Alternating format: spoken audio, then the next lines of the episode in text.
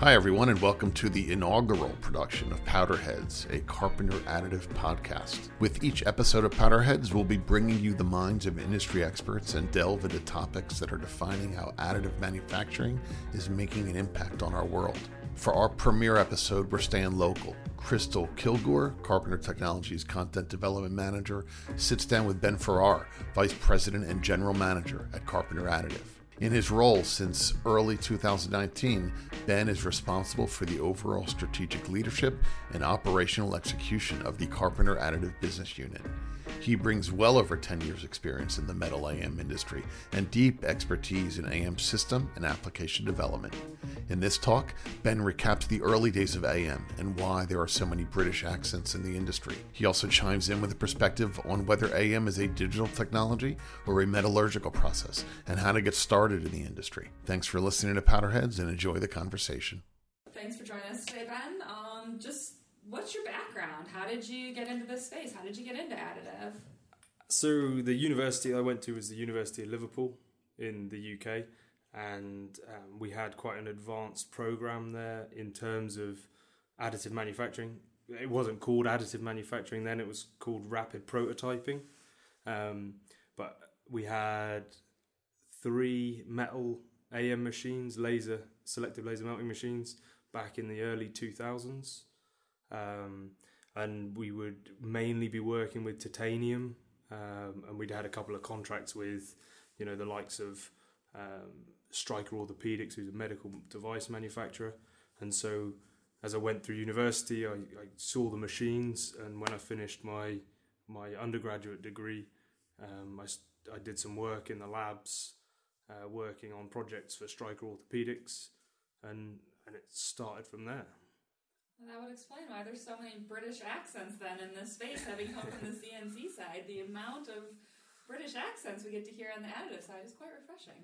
Yeah, um, I think you know the UK's been a you know there's a, quite a few universities in the early days that did a lot for the technology. You know, Loughborough University and that group moving to Nottingham University and good work in you know Warwick and Birmingham and Liverpool.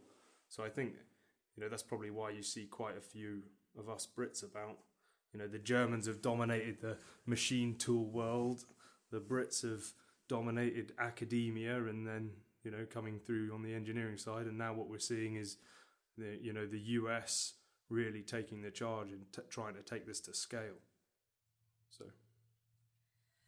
And so I want to dive in. There was an article recently where one of our colleagues uh, used a quote that um, where he said that additive is inherently viewed as a digital technology by the greater public, but it's actually deep down a metallurgical process.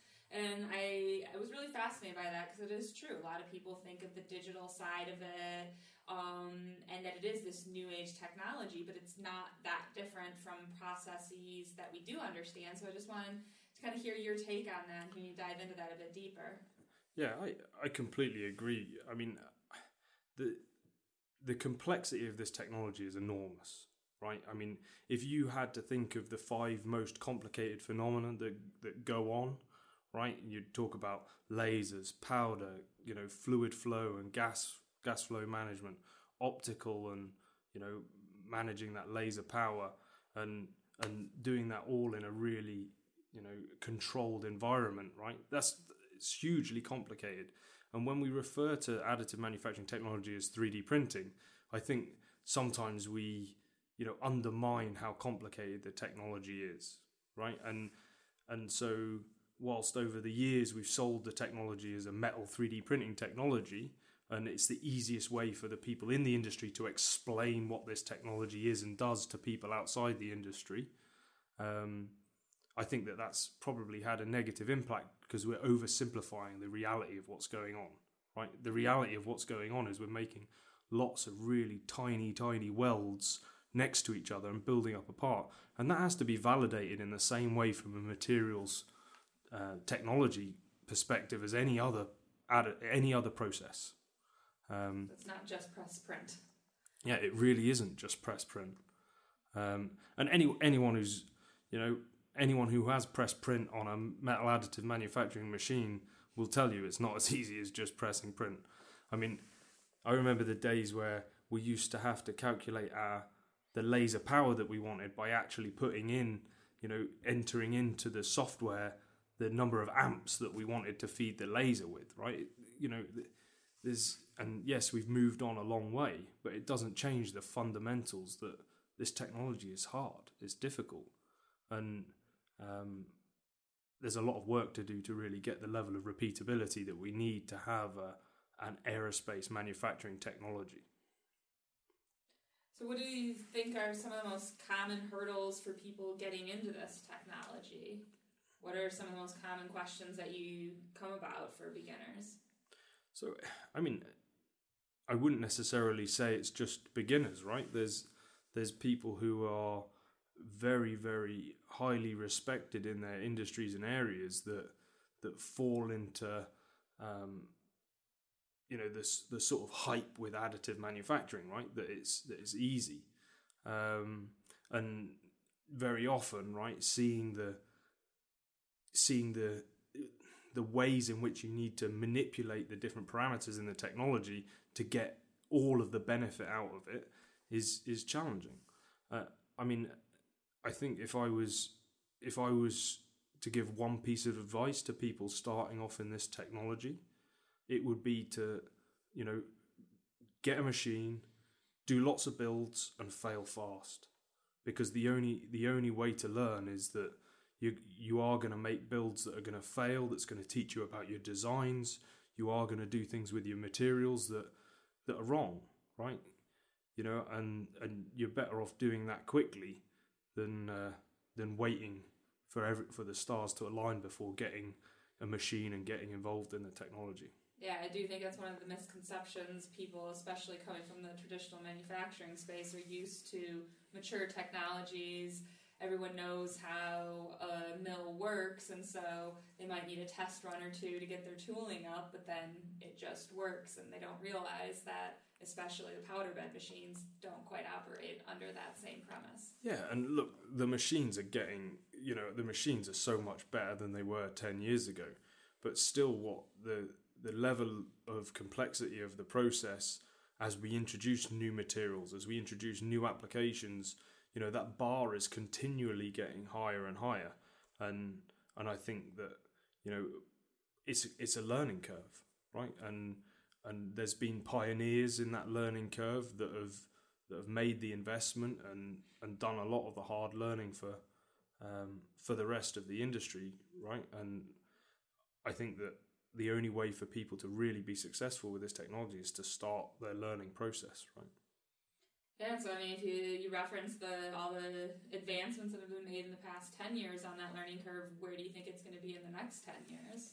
Yes, I mean, look, I remember 10 years ago thinking, can you imagine where this technology is going to be in 10 years' time? You know, thinking about, uh, you know, the complete automation of powder handling and, you know, banks and banks of machines. I, I remember I was at a, a conference probably around 2010 at the European Space Agency, and someone was saying, oh, now today it takes, you know, one person can run three AM machines, right? But in, in 10 years' time, you'll one person will be able to run a hundred AM machines, right?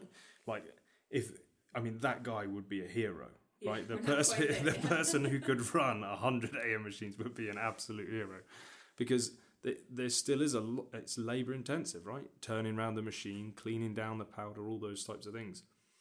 But I, all those the the the framework is there now, right? And the the building blocks are there to be able to start automating steps in the process, to be able to start having confidence about how you recycle your materials. And that's you know a lot of the a lot of the work, rightly so, that the machine OEMs has done has been on the fundamental process, that fundamental interaction with the powder. Um, and you know we focused a lot as an organization on what happens around the process. How does the powder get in the machine? How do you recycle the powder? How do you measure the powder in between? And how do you heat treat the parts? And really t- uh, understanding that total end to end process, which is what will enable us to get to the next step with these technologies. Yeah, we don't have only one person out there running the machines, but here at the Emerging Technology Center in Athens, it seems like a very young but engaged crew. So how do you see in this in the additive field? It seems like a lot of young people are really excited to get into manufacturing. So how is it working in that space with them? Yeah, look, I think I think it's brilliant. I think with these technologies, you have to. It, it helps to have uh, an open mind, right? I I'm not going to pretend that I don't see additively manufactured designs, and I still get that feeling now where I think, oh, it, that doesn't look strong enough. It it doesn't look right. You know, you, you see topology optimized designs, brackets and things like that. Yeah, it just doesn't look right. And I imagine that you know the chief engineers sat within aerospace organizations that are you know probably you know two to three decades older than me. I imagine they're having a huge problem with those sorts of designs and and in terms of finding them acceptable and signing them off. So that's one of the huge benefits of having a, a new technology in a relatively young workforce is they're not constrained by the ideas that, that maybe some of the historical engineers are constrained by. And I think that that's what's unique about this emerging technology center, right? You've put or we've we've built this smack bang in the middle of our Athens, Alabama campus where we have huge amounts of metallurgical knowledge, you know, decades of metallurgical knowledge to be able to you know, guide those young additive minds into how do we really turn this technology from a, you know, a prototyping technology into a true production technology. And true production technology, I'm not talking about a few machines making, you know, hundreds of kilos of parts. I'm talking about, you know, hundreds of tons of parts, right? Which is where we need this technology to get to to to to really really see the benefits carpenter technology has been around for 130 years. So, what does it feel like to kind of be the new kid on the block within the company for this very established company? And now they're bringing in additive, and it's just different from what they've known. Yeah, I mean, uh, look, right? There's there's significant benefits to being part of an organization that's 130 years old, right? We have we have the support of the executive team you know, and they're really willing and, and giving us everything we need to succeed. Um, I'm I'm really excited at how forward thinking the organisation has been with its acquisition strategy. Um, I I joined the business through acquisition and through, of a company called LPW Technology, and um, I think that seeing from an executive level the amount of engagement and time that's spent thinking about additive and building on the additive strategy is is really unique, right? In, a, in an organization of this size. And I think that just shows how important it is and how much potential this technology has.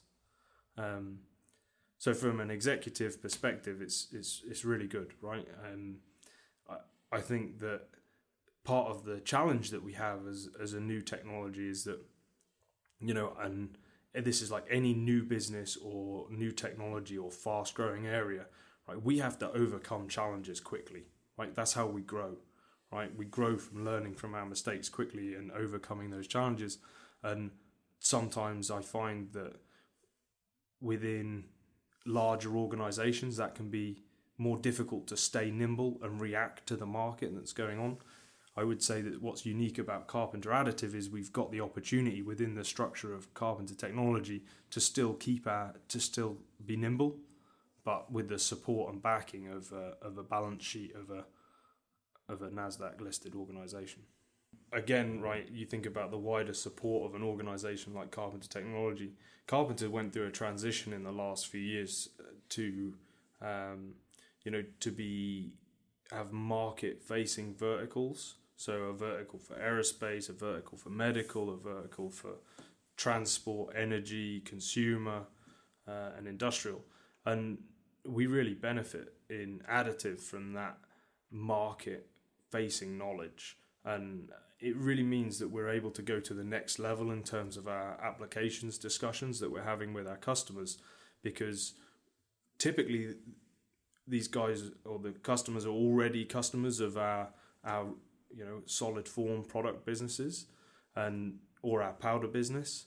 So it becomes a transition discussion. And usually we have this really talented team of applications engineers that sit within the market verticals that they can think of the applications within our customers' um, range of products that would be good for additive before our customers think of them, which is which is really novel and unique. And we've we've built upon that, okay, and so not to the point where we're just looking at applications, but we're actually looking at okay, well, if we rethink the way we're approaching materials in additive, what does that then mean is capable within their within our customers' material set?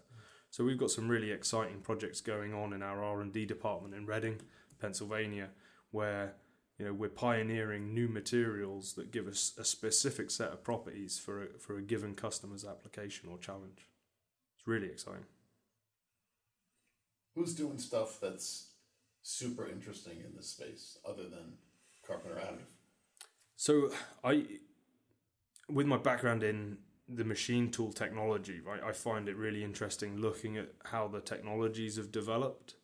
Um, there's three or four new machine tool um, developers working at working on machines that will either increase the productivity or increase the accuracy significantly uh, or enable new geometries. And so I think there will be a there'll be a momentum shift in the next couple of years away from and, and some of the, the more traditional machine tool manufacturers. Um, and we'll start to see more machines dedicated for specific applications or specific materials. It's like like with any growing industry, right? When it gets to a certain eh, for the first 10 years everybody's looking at it saying, "Well, I'm going to develop a generic machine that can can do everything, right? It's uh, you know, a jack of all trades." But now we're starting to see the optimization of these machines to be able to do specific jobs. And I think that's going to be really interesting because it'll unlock either economics for a certain application or it'll unlock geometry allowances. I, I'm trying not to mention names because we work with a lot of them, you know, confidentially, but some of them confidentially. But um, but yeah, there's some really exciting stuff on the horizon. Now, along the same lines, what, what's the most overhyped part of uh, of additive manufacturing at the moment? What's the most overhyped part of additive manufacturing? Um, I think that when you look at additive manufacturing, right, there's there's a lot of pictures that you see of parts that aren't true production parts. So we'll hear of, you know, we'll hear of things saying, "Oh, this has been approved. It's a production part," right? And then you'll find out that, oh yeah, there's the production part is eight parts made a year, right? It's, you know, we've got atomizers that can make, you know, tons of powder a day, right? Or you know, tens of tons, hundreds of tons, you know, and you know when you hear of a, a one kilo application or two kilo application that they're making eight of a year and that gets put out there as a new production application, it's like uh, it's, it's frustrating. But I mean, we're starting to see a lot more, um, a lot more customers starting to overcome those qualification challenges and starting to move into production. It's really nice to see so here's the real heavy hitter question. Okay. I've been around these machines long enough to know that sometimes you just need to run a test build and you're not necessarily doing that with the customer geometry. So, what is the coolest trinket souvenir you've had printed for yourself on one of these machines? So, so I uh, I used to work for Renishaw, um, and so my my role there was in the design or running the design team and developing the, the additive machines. And when I left Renishaw, my team um, made me a set of uh, a small replica additive manufacturing machines. So little metal AM machines uh, made on the AM system, made on the, the uh, AM250, the, the, the Renishaw machine, but all with instead of having the door for where you put the build, uh, where you put the, the substrate in, mm-hmm. it was little door cutouts for, for golf ball putting. so I've got them and I put them on the floor in my office at my house and I put a golf ball into them. I think the guys did it to uh, to take the piss. Yeah. Probably test the design for themselves as well, so Yeah. they all have them too. Yeah, yeah, but it's good. Very, very cool. Thank you for joining us today. Yeah, thank you. Thanks for having me. Yeah, look forward to seeing the growth in the future. Thanks. Thanks to Ben Ferrar, VP and General Manager at Carpenter Additive. His perspective on the importance of validation in the AM industry can't be understated, and his advice to those who want to get started was to get a machine, do lots of builds, and fail fast. Strong takeaway from someone who's had a front row seat to the industry's growth from the beginning. If you have questions or comments about what we discussed in this podcast to Powderheads, send them to powderheads at carpenteradditive.com or visit our podcast page at www.carpenteradditive.com slash powderheads. We're building an archive of all of our interviews there, as well as additional material that provides perspective on modern day additive manufacturing. Powderheads is managed by Carpenter Additive and its parent company, Carpenter Technology, a global leader in specialty alloys for over 130 years. Our goal is to help customers solve their most challenging material and process problems. Learn more at carpentertechnology.com. Thanks again for listening and keep building.